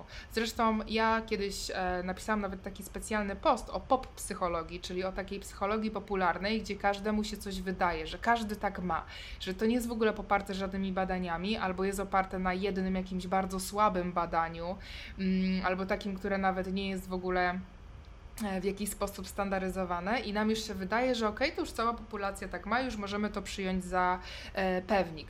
I bardzo dużo takich rzeczy jest. Na przykład takie gadanie, że e, musisz siebie akceptować, żeby e, pokochać kogoś e, innego. No to jest bzdura, jest masa osób, która siebie nie akceptuje, która siebie nie lubi, która siebie nie kocha, ale i tą całą miłość przelewa na kogoś innego, nie wiem, na partnera, na dziecko i tak dalej. No ale musisz siebie pokochać, nie? I ten slogan po prostu jak mantra gdzieś tam e, mhm. się przewija przez e, internet. I jest, można powielać jakby takie wzory. Więc tutaj też znowu trzeba odsiewać prawdziwą psychologię od tej pop psychologii, która jest taka poczytna, bo to się fajnie w ogóle czyta, że tutaj tyle i tyle osób, w ogóle 3 na 10 osób ma tak i tak, nie? I wszyscy, wow, jestem w ogóle w, tej, w tym małym odsetku, albo na przykład, nie wiem, na pewno trafiłeś na Instagramie, czy tam na fejsie na taki test, że były te literki takie wszystkie mm, poprzekręcane, że było jakby e, pierwsza i ostatnia litera była Mhm. taka sama, ale w środku. I nagle, Tak. jeżeli potrafisz to przeczytać, to jesteś tam w 90, w 3% e, najinteligentniejszych ludzi ever. A to nie? każdy po potrafi. To każdy potrafi, jasne, bo nasz mózg jakby sobie to Mhm. kojarzy, nie? Ale to jest takie, daje ci takie poczucie wyjątkowości, super, No 3%, tak, tak, nie? tak. I od razu udostępnianie na mm, fejsie, na Insta i zasięgi się zgadzają, więc no po prostu łatwo na pop psychologię złapać właśnie, e, właśnie taką, właśnie w, w kontekście jakby budowania zasięgów. A- propos właśnie tego intuicyjnego jedzenia, o którym wspomniałaś, to właśnie nie miałem z tym problem, bo pamiętam, że mm, kiedyś taka no, moja była podopieczna, e, ona właśnie miała problem z, z zaburzeniami odżywiania. E, Potem w ogóle mnie zaczęła obwiniać o to, mimo że jakby przyszła do mnie z nimi. E, Mhm. Nieważne, nie? Jakby już odrębny temat, ale że ona w końcu poszła na jakąś taką terapię, tylko to była jakby taka grupowa, powiedzmy, że e, nawet nie wiem, czy to prowadził psycholog, szczerze mówiąc. Nie wiem, Mhm. nie mam pojęcia, ale właśnie, że tam poruszyli temat tego intui- intuicyjnego jedzenia i ona mi próbowała to wyjaśnić, nie? I ja właśnie, dla mnie to jest taki temat, że wiesz, okej, intuicyjne jedzenie, czyli intuicja ci podpowiada, kiedy jeść, no to generalnie wszystkim intuicja podpowiada, podpowiada, kiedy jeść i nagle 50% populacji ma problem z nadwagą albo otyłością. Czyli ich Mhm. intuicja podpowiada im, że mają e, jeść więcej niż potrzebują, a alkoholikowi intuicja podpowiada, że powinien się napić wódki, nie? Jakby wiesz, Dokładnie, jakby żeby dojść do tego poziomu, do tego pułapu, to jest jeszcze masa tematów do przepracowania jakby pomiędzy Mhm. tym. I intuicyjne jedzenie jakby w taki, jakby to jest taki całkowicie normalny e, system jedzenia dla nas, tak, nie? to jest Ale normalne jedzenie. Tak, to jest normalne jedzenie, dokładnie, ale nie każda osoba będzie potrafiła to zrobić od razu. I tak jak mówię, jest ma- szereg jakby rzeczy i aspektów, które trzeba przepracować, żeby jakby w to wejść, bo dla osoby, która jest zaburzona i jeszcze patrzy na tą rzeczywistość przez jakby swoje zaburzone, mm, nie wiem, e, przekonania i jakby takie krzywe zwierciadło w zasadzie, jakby to jest dla niej takie rzeczy, taka rzeczywistość, to to będzie ją jakby no, straszyło, tak? Będzie jakby wchodziła w ten regres mm, w terapii, więc jakby tak, jeżeli na takim etapie gdzieś tam ktoś wejdzie w intuicyjne jedzenie, no to mamy problem, bo to może dojść do takiego rozhamowania, które może się potem prze, mm, jakby jakby może mieć jeszcze szereg innych konsekwencji, w tym już bardziej myślę sobie takich fizjologicznych, typu wiesz, ból żołądka, jakieś złe samopoczucie, znowu problemy gdzieś tam z hormonami, do ekstremalnych, do pęknięcia żołądka, przełyku, jakichś tam podrażnień, refluksu i tutaj no też mogłabym wymieniać e, bardzo długo. Yy, ale co?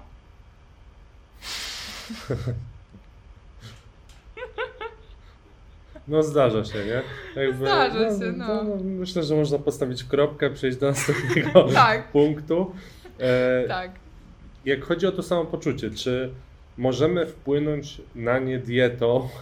I ja to trochę tak prześmiewczo pytam, bo chodzi mi o takie, wiesz, mm, znaczne wpłynięcie, że ktoś powiedzmy ma depresję, nagle zmieni jadłospis i będzie szczęśliwy, nie? Że no, no nie do końca tak to działa, ale właśnie czy możemy jakoś wpłynąć samym sposobem odżywiania na, na swoje samopoczucie, czy są na przykład, nie wiem, produkty, które mogą wpływać y, pozytywnie, które mogą wpływać negatywnie y, i jak to wygląda?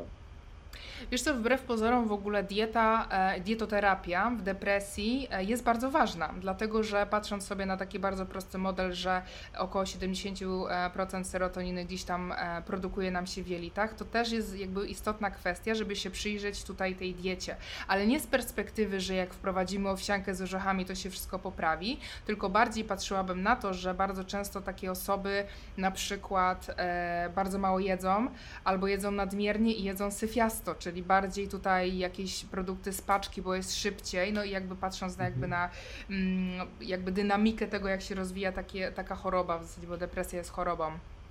to jest to uzasadnione, że im się po prostu nie chce, że mogą mieć obniżany napęd, że mogą mieć jakby mniejszą taką ym, motywację do podjęcia różnych rzeczy. No jeżeli jakby mówimy, że nie chce im się czasami zrobić herbaty, no to w drugą stronę jakby miał im się chcieć zrobić jakiś pełnowartościowy posiłek. Więc na pewno jest to kwestia, mm, y, to już tak w kontekście wskazówki, do rozpatrzenia, sprzyjrzenia się tej diecie i zapewnienia tutaj takiej doborowej diety. Mm, ale czy my możemy jakoś konkretnie wpłynąć na samopoczucie dietą? Na pewno jest ona bardzo ważna. Wiesz, ja sobie bardziej tutaj patrzę z perspektywy swojej pracy na niedożywienie, na ym, osoby, które cierpią na anoreksję. Na pewno przy, w momencie, kiedy mamy niższą masę ciała, em, zwalniamy tak bardzo mówiąc ogólnie. Więc dożywienie takiej osoby i odżywienie e, będzie miało kluczowe, e, kluczowy wpływ na to, żeby ta osoba poznawczo przede wszystkim zaczęła funkcjonować dobrze. Bo też warto tutaj w ramach ciekawostki powiedzieć, że osoby, które na przykład mm, chorują na anoreksję albo są właśnie bardzo niedożywione, mają BMI poniżej, tak na granicy i poniżej 15, mm, 15 no to one poznawczo funkcjonują troszkę inaczej niż my. E, one nie, na przykład można do nich e, mówić za szybko i one będą, wiesz, siedziały po prostu takie skołowane. Ja pamiętam, że jak ja zaczynałam swoją drogę zawodową i jakby miałam taki staż e, właśnie w takiej grupie, o jakiej wspominałeś, czyli, ale to już było przez psychoterapeutę prowadzone, to ja zaczynałam swoją kwestię i wiesz, ja generalnie mówię no tak jak teraz, nie? Czyli nawijam, nawijam, nawijam i ta dziewczyna siedziała taka strasznie skołowana i ja dopiero później miałam, wiesz, taki, e, taki flash, że kurczę, to jest zupełnie inny poziom funkcjonowania, ona jest na e, troszkę innym etapie, jest spowolniona i ten głos już musiał być dopasowany do niej, więc mm, to też jest ciekawe. Więc w takich przypadkach jak najbardziej, ale wiesz, jakby w kontekście dbania o swoje samopoczucie, sen, jedzenie, no też jest bardzo ważne, no bo jeżeli na przykład będziemy jedli codziennie zamawiane jedzenie, właśnie e, ostatnio rozmawiam z moim kumplem i on mówi, słuchaj, ja tak wspieram w ogóle tą gastronomię, teraz codziennie zamawiam pizzę Chińczyka, pizzę Chińczyka, no bo tak mi smakuje i jest wygodnie. Wie, człowieku, mówię, ale to nie na tym polega, żebyś ty codziennie jadł pizzę i, mm, i Chińczyka, bo tu jeszcze musi wziąć w tym górę zdrowy rozsądek. I faktycznie jakby przy takiej ilości przetworzonego jedzenia, tutaj na pewno ty się też lepiej e, o tym wypowiesz, bo jakby zajmujesz się też tą kwestią żywieniową. No jakby ma to e, znaczenie, żeby jednak podejść do tego z głową, ze zdrowym rozsądkiem i nie szprycować się słodyczami, no bo w sumie mam wolny dzień albo pracę e, przy biurku i mogę sobie gdzieś tam jeść. Ale nie powiedziałabym, że są jakieś konkretne rzeczy, tylko bardziej skupiłabym się na takich bardzo podstawowych radach, czyli unikanie przetworzonego jedzenia, picie dużo wody, e, dbanie o ruch, e, nawet taki, nie wiem, przejście się kilka razy po mieszkaniu, jeżeli na przykład jesteśmy e, w kwarantannie. Mm, Nie musimy kombinować, nie musimy tutaj cudować, no ale zdrowy rozsądek przede wszystkim.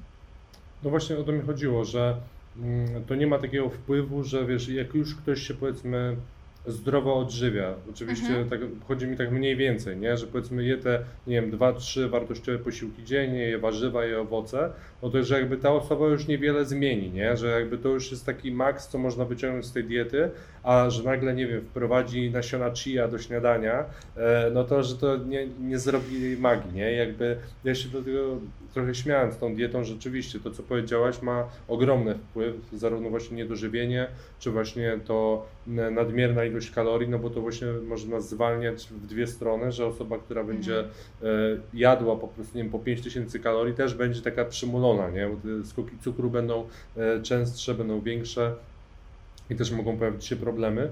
E, I tu też nawet według badań, na przykład są badania, które potwierdzają jakby, że suplementacja magnezem u osób niedożywionych może wpłynąć pozytywnie na samopoczucie, nie? że jakby bez e, zwiększenia ilości kalorii, że jakby ten magnez, który oczywiście można dostarczyć z diety i większość osób dostarcza go z diety, e, ma bezpośrednio wpływ na, na samopoczucie. Jest to taka powiedzmy jeden z suplementów, który może pozytywnie wpłynąć e, u osób chociażby z depresją czy z zaburzeniami snu.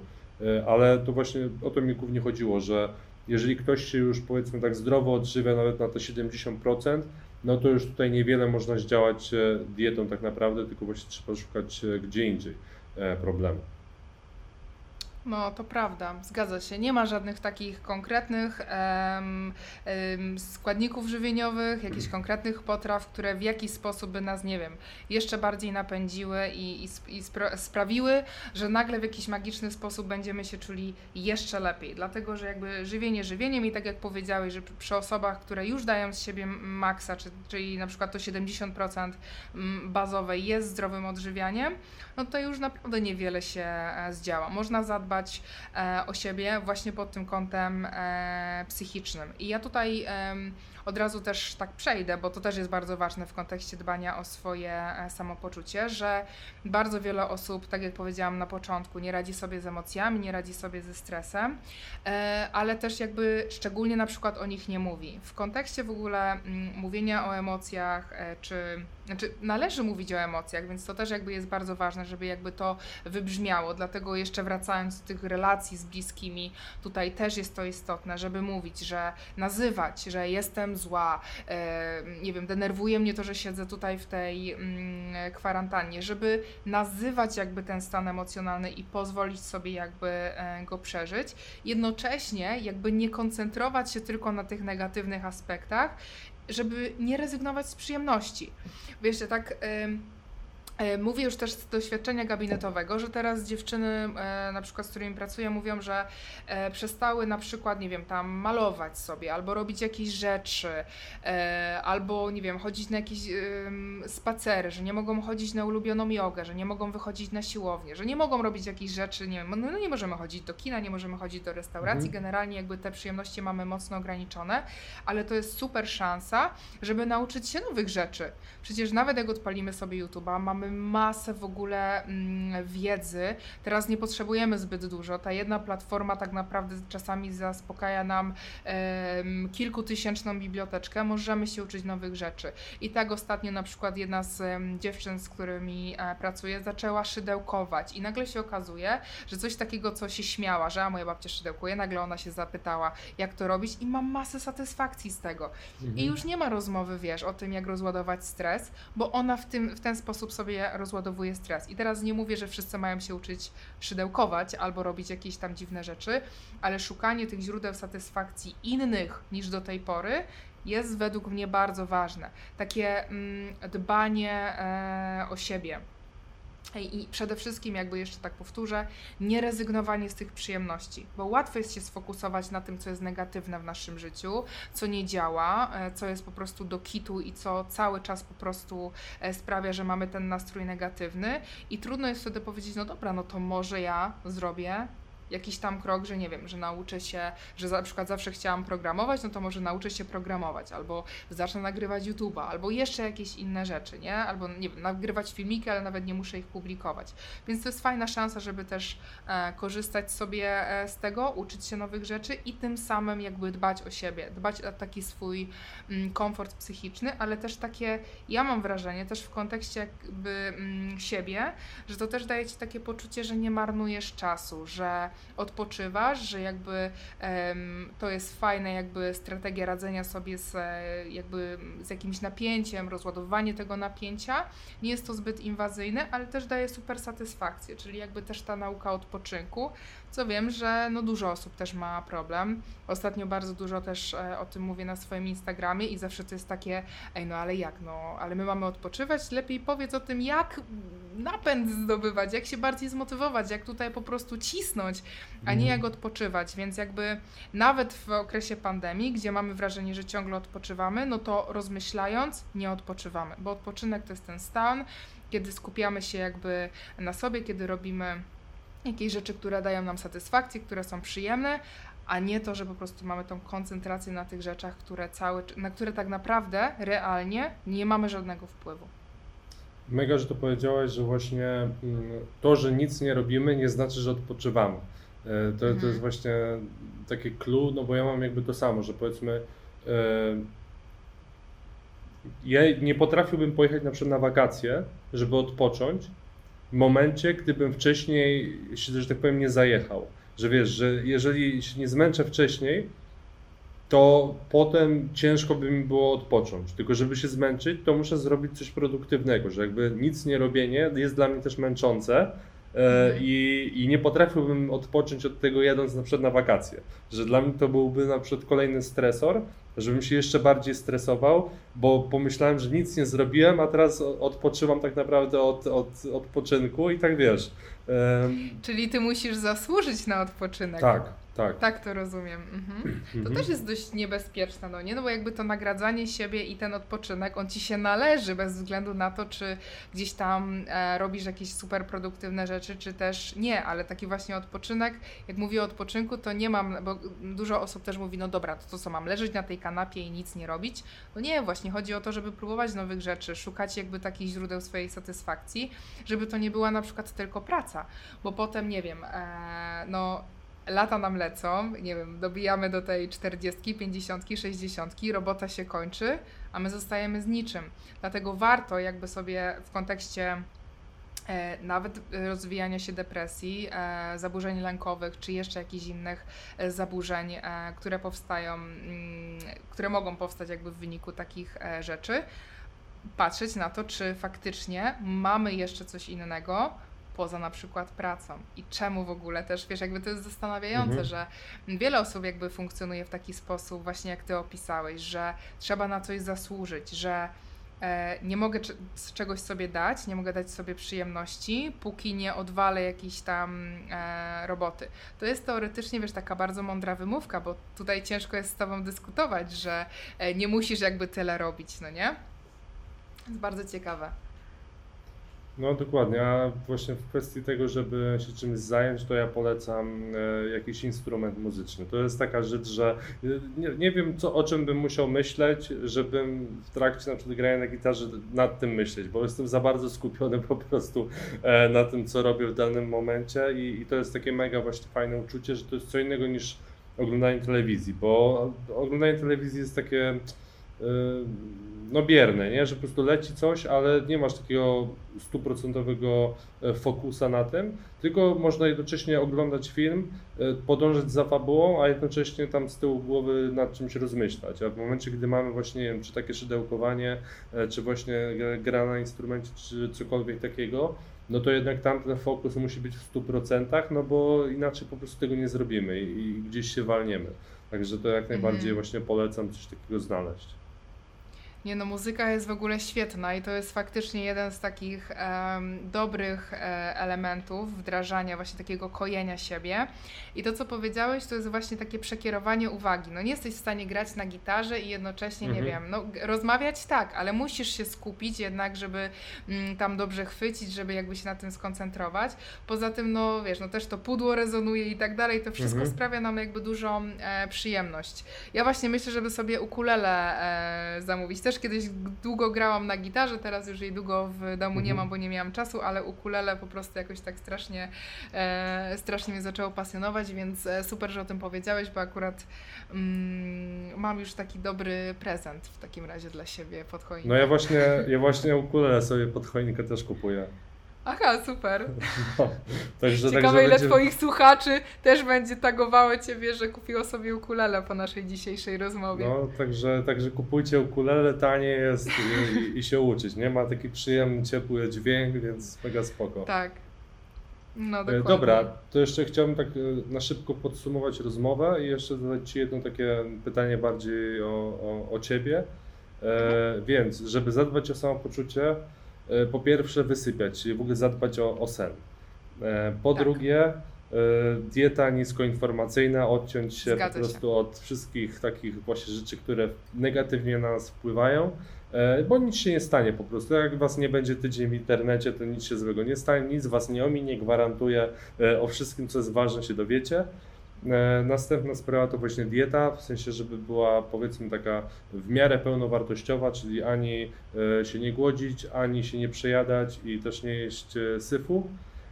No i taki ostatni podpunkt to po prostu zadbać o siebie i mieć taki me time ze sobą, znaleźć sobie jakieś zajęcie i się po prostu w czymś zatracić w pozytywnym tego słowa znaczeniu. Zgadza się. I jeszcze jedno, o czym zapomniałeś, to dbanie o relacje i szukanie tak, wsparcia tak. właśnie w takich naszych e, najbliższych. I mówienie o emocjach. Zgadza się. Mówienie o emocjach, rozładowywanie stresu, szukanie satysfakcji w, trochę innych rzeczach niż y, tymi, którymi zajmujemy się na co dzień. Okej, to ostatnie pytanie. Wczoraj chyba, czy przedwczoraj na Instastory wrzuciłaś e, informację a propos e, pisania książki. E, Dwóch książek nawet chyba, z tego co zrozumiałem. Tak, tak, Jedną tak. na temat zaburzeń odżywiania, a drugą to nie zdradziłaś. Nie zdradziłam, dokładnie. I czy to tajemnica, czy to tajemnica, czy, czy tu możesz zdradzić? Wiesz co, mogę zdradzić. Ja ostatnio w ogóle mm, puściłam e, taki cykl mm, live'ów e, z, serii takiej jesiennej pomocy, gdzie mówiłam dużo o pewności siebie, o budowaniu, odbudowaniu w zasadzie poczucia własnej wartości, o tego, mm, jak sobie radzić. I teraz bardzo mocno pracuję nad takim narzędziem, który, które każdy z nas będzie mógł sobie wykorzystać e, właśnie w tych obszarach. Może jakby bardzo spłuciłam to, co tam będzie, bo jakby bardzo szeroko i holistycznie zajmuję się jakby tym tematem, ale wydaje mi się, że jeżeli są osoby, które boją się iść do psychologa, do terapeuty, ale które chcą zacząć pracę nad sobą, to właśnie ta książka będzie takim idealnym e, rozpoczęciem, dlatego że będzie tam masa narzędzi, masa wiedzy, masa takich case study ode mnie jako przede wszystkim e, od praktyka, który jakby codziennie styka się z tym problemem. I wydaje mi się, że to będzie po prostu sztos, jeśli chodzi właśnie o, o osoby, które chcą zacząć za, pracować tak naprawdę z kluczowymi obszarami mm, jakby w swoim e, życiu. Rozumiem, czyli będziesz takim powiedzmy pośrednikiem e, do, do terapeuty, że jeżeli ktoś powiedzmy chce się zająć sobą, a na przykład nie stać go na terapię, albo nie chce, bo nie wiem, właśnie ma takie przekonanie, że e, do terapeuty chodzą lu- ludzie powiedzmy chorzy, no to, że ta książka jakby otworzy trochę oczy, ale też właśnie da narzędzie, żeby sobie samemu z tym radzić. Wiesz co, mam nadzieję i taka jest moja intencja, że ta książka e, w taki sposób wzmocni te osoby, wzmocni taki wgląd w siebie i poszerzy samoświadomość, że po tej książce zdecydowanie nie będą miały żadnych oporów, żeby wejść sobie w taki proces e, długoterminowy e, pracy z psychoterapeutą. Uważam, że każdy z nas generalnie powinien taki proces przejść. To jest niesamowita w ogóle droga do samopoznania i jakby na różnych etapach tutaj możemy jakby funkcjonować, ale sam proces bardzo polecam dla każdego. Nie ma czego się bać. Widać, że e, nie jesteś taką typową influencerką, bo typowa influencerka by powiedziała, że po tej książce nikt nie będzie potrzebował terapeuty. Nie, słuchaj, ja mam takie podejście, że e, tych jakby narzędzi i w ogóle osób, które my przejdziemy w ogóle mm, w swoim życiu jest bardzo wiele i nie jestem absolutnie taką osobą, która zamyka się, że słuchajcie tylko mnie i wbijajcie tylko do mnie i w ogóle moja wiedza jest w Mhm. ogóle najlepsza i, i najwartościowsza, bo nie każdy może czuć ze mną taki feeling i jakby tego, co, jakby nie czuć tego, co ja chcę e, przekazać, ale absolutnie jakby wierzę, że to bardzo dużo zmieni, bo pracuję na tych narzędziach na co dzień w gabinecie, ale też myślę, że to byłoby naprawdę bardzo odważne, gdybym powiedziała, że to po prostu zmieni już totalnie wszystko i już nie będzie potrzeba e, żadnej pomocy. Absolutnie. No to mega. A mniej więcej wiadomo, kiedy ta książka ujrzy światło dzienne, czy to jeszcze jest e, na takim poziomie, Wiesz co, bardzo chciałabym, bardzo bym chciała, żeby ona wyszła w styczniu, ale ja jestem taką osobą, która musi dopracować każdy szczegół i Mhm. chcę, żeby wszystko było sprawdzone i chcę, żeby to po prostu była jakość ponad wszystko. I tak na przykład wspomniałeś o tej mojej drugiej książce o zaburzeniach odżywiania, faktycznie jakby piszę em, o kompulsywnym zaburzeniu odżywiania już od dwóch lat i wszyscy tak, Boże, ty mogłabyś to wydać, przecież już jak tak naprawdę to już jest dobre, ale mm, ja bardzo mocno filtruję wszystkie wiadomości i chcę, żeby to nie był tylko zlepek przypadkowych słów i coś tam napisane i fajnie sprzedaż i, i już po prostu cieszę się, że, że super w ogóle, nie wiem, wyszła mi kampania, no absolutnie nie o to chodzi. Ja po prostu, dla mnie najwyższą wartością jest to, żeby to, co ja wydaję i to, co ja faktycznie jakby puszczę w świat, żebym ja się po pierwsze za to nigdy nie musiała wstydzić, żeby to było super wartościowe i żeby ludzie faktycznie jakby wynieśli z tego bardzo dużo, żeby nie mieli takiego poczucia, że nie wiem, że są, że są oszukani, że dostali znowu jakieś, wiesz, klepańsko po prostu na kolanie e, przez, napisane przez e, dwa tygodnie, no chociaż pewnie wiele wartościowych e-booków tak powstało, ale wydaje mi się, że w tych tematach, w których ja się poruszam, to jest za duża odpowiedzialność, żeby coś takiego zrobić. Jeszcze chciałem zapytać, czy nie masz przypadkiem problemu z perfekcjonizmem, ale no właśnie to, co powiedziałaś, że te tematy są na tyle poważne, że tutaj mm, w sensie Mhm. dochodzi stres po, po prostu przed samym wydaniem. No, ja, ja bym się na przykład stresował, e, że, bo to wiesz, co innego niż na przykład jest odchudzanie czy treningi, no bo tam Mhm. jak ktoś tam napisze jakąś głupotę, to się wiele nie stanie złego. A, a tutaj jednak no, chodzi o, o, o ludzkie życie czasami wręcz. Tak, E, tak. i, i, I tutaj każde słowo i każde zdanie ma, ma duże znaczenie, więc e, nie dziwię się. E, trzymam mocno Mhm. kciuki, żeby, żeby się udało tak, żebyś była zadowolona przede wszystkim, żeby to właśnie ludziom pomogło. E, i, I czekam, bo, bo chętnie też e, przeczytam. Dzięki. Super. Trzymaj kciuki, żeby to wszystko się udało jak najszybciej, ale tak jak mówię, ja siebie nie pośpieszam. Propos perfekcjonizmu, bardzo długo tak myślałam, dopóki nie zrobiłam testu Galupa i bardzo wysoko, e, chyba na czwartym albo trzecim miejscu, o ile e, pamiętam, mam e, taką cechę, taki talent jak odkrywczość i lubię po prostu szukać najbardziej takiego szytego na miarę rozwiązania. Poza tym też jestem strategiem, więc w ogóle już wszystko czasami jedna rzecz potrafi mi zburzyć wszystkie szyki. Mm, więc raczej to jest jakby tutaj do tego e, powiązanie. Mhm. E, Nie, Ale- wiem, nie, nie wiem, czy masz czas jeszcze, ale bym teraz chciał e, no, a propos tego testu Galupa, bo, bo wspomniałaś o nim. Jego to będzie trzeba wyg- ciąć Piotrek na trzy Nie, nie. podcasty. Nie, niech, niech słuchają. Dłuższy spacer z drogą dobrze im się zrobi. Tak jest. A propos właśnie testu Galupa, to ja mam takie mieszane uczucia mega do niego. Bo tak z- jednej strony mam takie, że e, bo, bo go właśnie mówię, ostatnio go wykonałem i jedyne co z niego jakby zyskałem, to to, że straciłem tam te 200 zł, ile kosztuje, nie? Okej. E, bo dla mnie to było totalnie bez sensu, że go zrobiłem. W sensie, czy to, jest, czy to nie jest trochę tak, że jak ktoś siebie nie zna, to ten test coś pokaże, a potem podświadomie dana osoba będzie dążyła do tego, żeby tak było, bo na przykład mój wynik według mnie był zgoła inny niż rzeczywiście jestem i się totalnie z nim nie zgadzam. Bo na przykład u mnie e, empatia tam była na, na szarym końcu prawie, gdzie jestem no, dosyć mocno empatyczną osobą. I mówię, dla mnie ten test, w ogóle ten wynik był tak po prostu w trzy dupy, że ja nie wiem e, jakby co on miałby mi pokazać i koniec końców jak dla mnie to straciłem po prostu kasę na nim. E, ale nie wiem, w sensie ja nie wiem w ogóle jak ten test powstał, więc e, nie mówię, że ten test jest głupi, tylko ja po prostu mogę teraz powiedzieć, że jak ktoś siebie zna i jakby wie, jakie są jego dobre i, i słabe strony, no to nie ma sensu go robić. Bo jakby no test nie powinien, Mhm. e, test nie powinien wpływać na to, co robimy, jak się zachowujemy.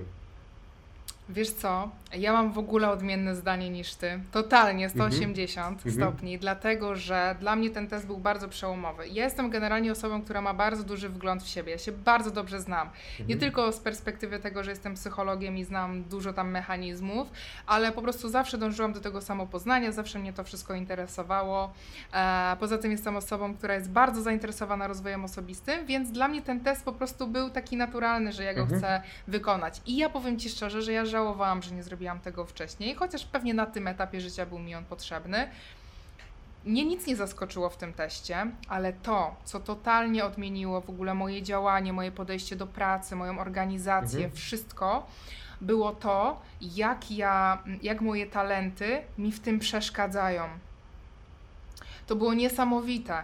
I wiesz, warto sobie w ogóle popracować. Są osoby, które w ogóle się specjalizują jakby w pracy z tymi talentami i czasami tak patrzymy, a dobra, tam w ogóle to, to, to nic nie jest e, ważnego. Słuchaj, właśnie w kontekście os- ostatnich em, pozycji na tym teście, ja mam na 34 miejscu optymizm. Gdzie ja generalnie nie jestem osobą, która wiesz, jest jakby pesymistyczna, ale jakby Mhm. jestem też mocną realistką, więc czasami to też tak warto jakby sobie wziąć tutaj mm, e, tak, e, bo to nie chodzi o to, że ty tego nie masz, że nie masz w sobie tej empatii, tylko masz ją na którymś tam miejscu, jakby w, patrząc jakby w, pod kątem jakby, e, jakby wartościowania tego testu, gdzieś tam nie jest ona tak bardzo istotna jak ta piątka pierwsza, więc dla wszystkich, Mhm. których, którzy chcą zrobić ten test, to polecam szczególnie tą pierwszą piątkę. I ja tak w ogóle odkryłam wiele rzeczy, że wiesz, że na przykład jestem w stałym procesie ulepszania.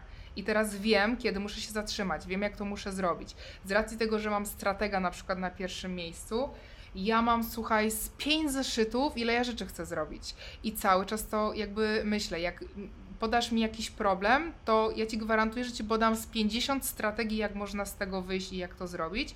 I to też mi bardzo, bardzo mnie ugruntowało w pracy jako psychologa, bo jakby znajomość tego, że ja wiem, że mam tyle mm, tych cech analitycznych e, i jakby i tych strategicznych, mi jest łatwiej projektować cały proces.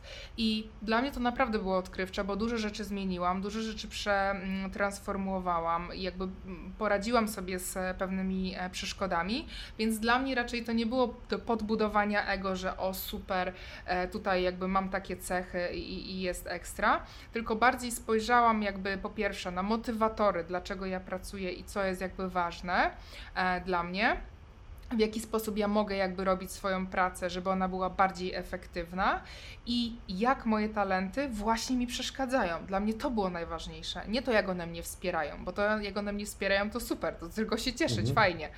Ale no mhm. niestety one mają dwie strony.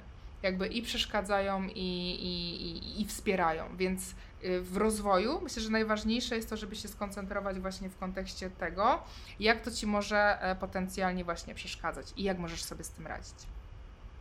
Cześć, no w sensie to opinia, nie? Jakby okej. Okay. No jasne, jasne. O to właśnie chodzi, wiesz, o otwartość, nie? Każdy mhm. ma jakby inne zdanie i, i fajnie w ogóle o tym dyskutować. Fajnie, że masz takie zdanie, no bo jakbyśmy się tak we wszystkim zgadzali, to no, no lipa by była, no ale to lipa że, by była, no dokładnie. To powiedzmy, że tutaj y, ja jestem mind positive, y, jestem aktywistą y, po prostu mind positive, że jestem, akceptuję siebie, nie? Akceptuję swoje wady, mm -hmm. talenty, jakby jakie -hmm. mają z tym problemy i spoko jest, nie? Jakby nic nie zamierzam z tym robić.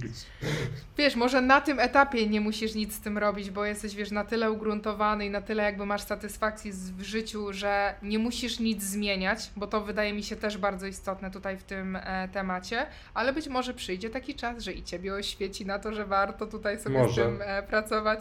To wiesz, nigdy nie ma, nie ma jakby co wykluczać, ale no fajnie, fajnie, że mamy takie odmienne zdania na ten temat, bo widzisz, no jakby dla mnie super odkrywcze, dla ciebie totalnie jakby nic to nie wniosło. A jaka była Twoja motywacja, żeby w ogóle zrobić ten test? Co chciałeś jakby tym e, uzyskać? To znaczy, ja miałem tak, że ja też właśnie jestem bardzo mm, zafiksowany, że tak powiem, na punkcie rozwoju osobistego, e, rozwoju siebie i no, jakby robię to od powiedzmy 4-5 lat i, i mhm. widzę znaczną różnicę. Jakim byłem człowiekiem powiedzmy 5 lat temu, że byłem mega, nie wiem, zakompleksiony, zamknięty, e, myślałem, że wszystko wiem e, i tak dalej, a jakby dzisiaj jest zupełnie inaczej.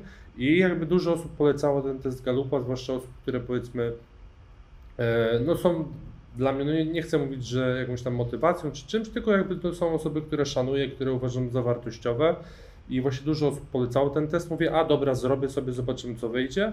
Eee, po prostu z ciekawości tak naprawdę, bo jakby no, nawet nie wiedziałem czego się spodziewać, nawet nie wiedziałem do końca co ten test ma pokazać na początku jak go robiłem eee, i potem właśnie jak dostałem ten wynik, zacząłem to analizować, wszystko czytać i tak nie miałem, no jakby okej, okay, to wiem, to wiem, spoko, jakby to się nie zgadza i, i wiesz, mhm. no mówię, totalnie jakby dla mnie E, może tak, jeżeli ktoś siebie nie zna i nie wie, jakie są na przykład jego talenty, słabe strony, mocne strony, to według mnie ten test jest jak najbardziej spoko. To, to, to, to na bank pomoże w czymś e, każdemu. Ale jeżeli ktoś na tyle siebie zna, że no coś jednak tam wie, no to może się okazać, że jest to właśnie strata kasy tak jak u mnie, albo tak jak u ciebie, że jednak nie. No ale widzisz, ja też na przykład mam tak, że czytam masę książek rozwojowych, cały czas nad sobą pracuję. E, to jest dla mnie bardzo ważne. No jakby mhm. lubię jakby poznawać takie różne rzeczy, szukać jakby tych motywacji, dlaczego się tak zachowuję, a nie inaczej. A jednak był jakby takim dużym kamieniem milowym e, w rozwoju.